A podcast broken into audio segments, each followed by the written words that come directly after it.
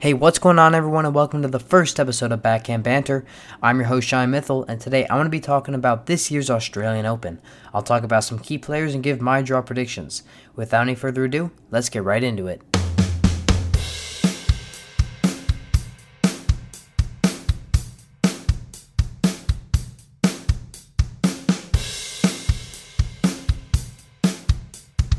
Alrighty, everyone. Now I want to start by talking about how I see Rafael Nadal's journey through the Australian Open going.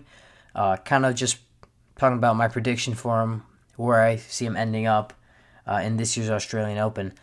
And to do that, I want to take it back to the United Cup, where that kind of gave me some insight to where Rafa is at with his injuries right now.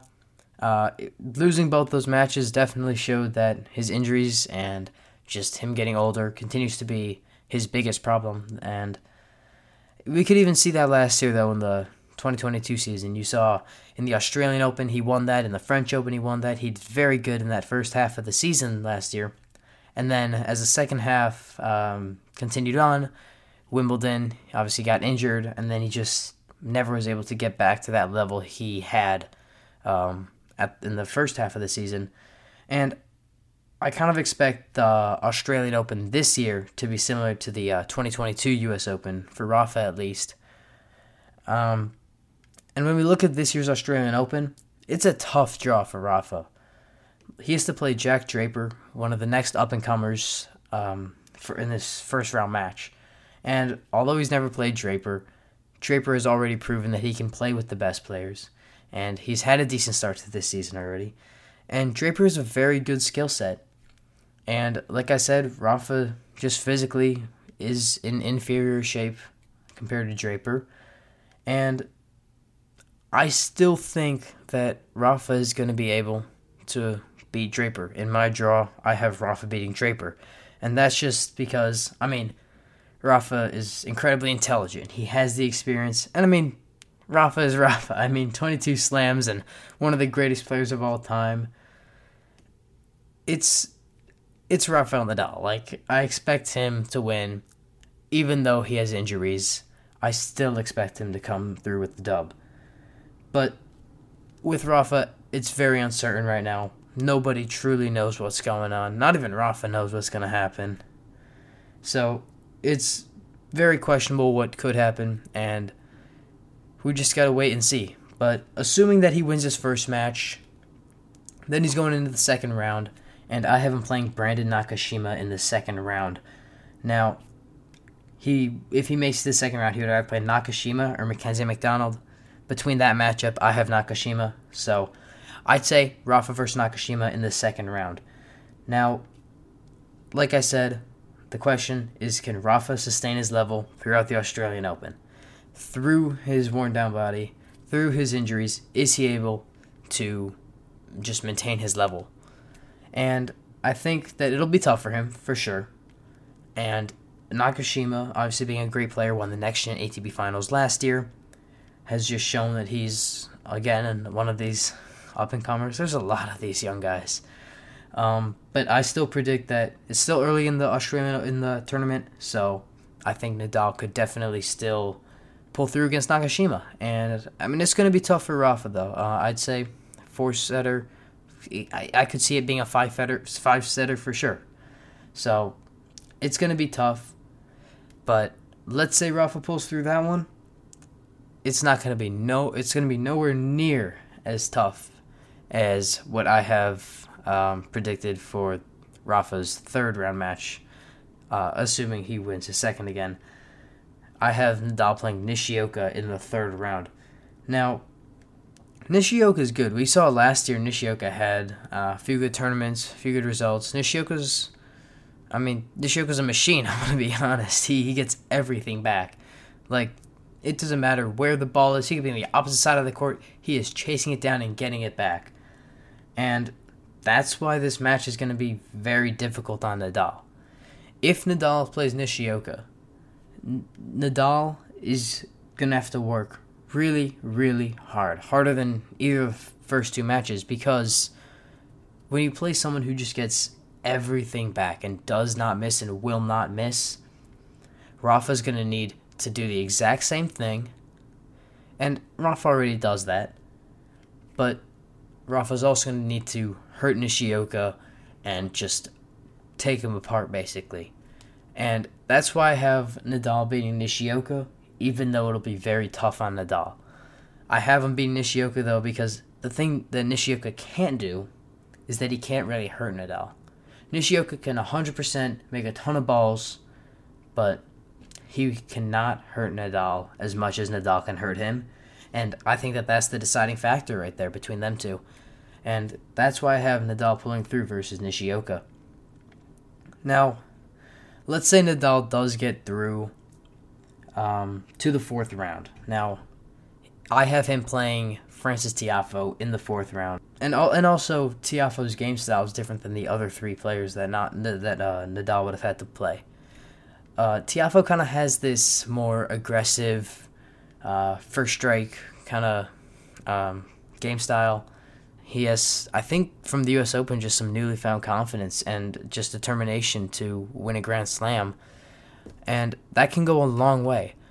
One of my most uh, vivid memories from last year's U.S. Open is watching the interview uh, after Tiafoe lost, and he, tears were streaming down his face, and he said how he felt like he let uh, America down, and he said he's going to come back and win this thing one day. Those are his words. And I know the Australian Open is not the U.S. Open, but he had, but he even said himself that he, he showed what, that he has what it takes to win a Grand Slam. And I think that he really wants to put in the work that it takes to get there. Anyway, moving on, I want to talk a little bit about uh, Novak Djokovic. Um, in my draw, I'm going to be honest, I have him winning the entire thing. But I mean, that's not really a shocker, is it? I mean, it's Novak Djokovic. He's just better than everybody else.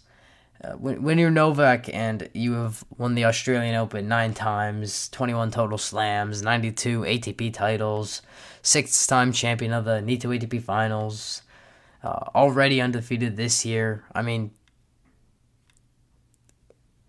like, when, when you've done all that, and you've been like one number one for like hundreds of weeks. It's like close to 400 now. When you've done all of that, it's kind of hard to not say you're going to win a match. So that's kind of why I have Novak winning. I mean, it's Novak Djokovic, you guys know.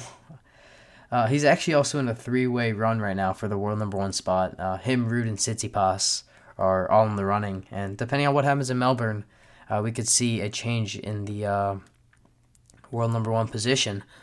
But another player that I want to touch on is uh, Nick Kyrgios. He's mentioned in recent interviews that he wants to keep up what he did last year, and if he keeps up, and if he uh, keeps up what he did last year, I could definitely see him producing similar results this year. Whatever he did last year, it worked, and if he does it again this year, I, I would expect similar results. But I do not expect him to go as far as you may expect in the Australian Open, and that's mainly because of who he would have, who he would likely have to face in the third round, um, if he gets to that point. So, assuming that Kyrgios gets to the third round, he would likely have to play Holger Rune.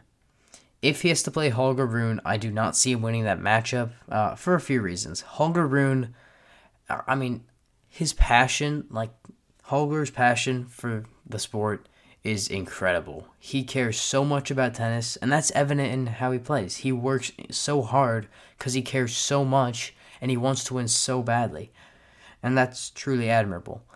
And Holger's uh, game just last year, you could see how like ele- how quickly it elevated to like such an elite level, and he was able to just beat anybody. And I think that last year was just that breakthrough year, and I would say that the 2022 season for Holger Rune jump started his entire career.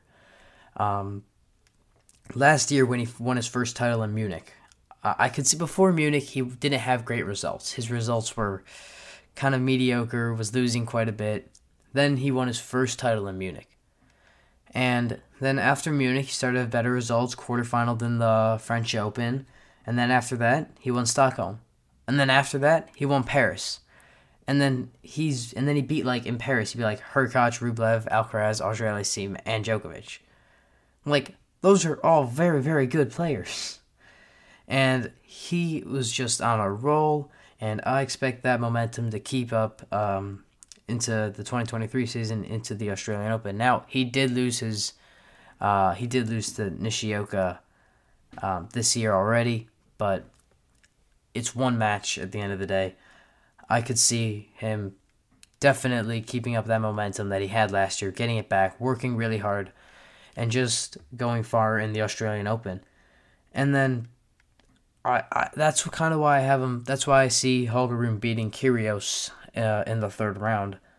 But it's going to be a match to watch because if Kyrgios does what Kyrgios does, I mean, if Kyrgios does kind of what he did to Tsitsipas in Wimbledon uh, last year, then I could see things getting difficult for Holger. Um, if Holger is able to control his emotions in that match, able to block out the pressure, block out any distractions, I think that it's going to be very beneficial for him. Uh, on the contrary, if he is not able to do that, then it's going to be a difficult match for him as well. So if that matchup occurs, that's one to watch for sure. Now, I do want to talk a little bit about uh, my Australian Open draw uh, in a broad sense. So I'll probably just start like the quarterfinals. So in the quarterfinals, I have Francis Tiafoe playing Daniil Medvedev, uh, Jannik Sinner playing Felix Auger-Aliassime, uh, Holger Rune playing Novak Djokovic, and Taylor Fritz playing Casper Ruud. Now, all these guys are capable of winning a Grand Slam, two of which have already done that. Obviously, we know Djokovic and Medvedev. Um, and Casper Ruud has made the finals of two Grand Slams, and that's why I definitely could see him getting. So I could see him in the finals for this one, but he is on Djokovic's side of the draw, so therefore I do not see him in the finals of this one. But that's why he definitely got to the uh, quarterfinals for me, and he actually gets into the semis as well in my draw. And then Tiafoe, I mentioned a little bit earlier why I think that he belongs here.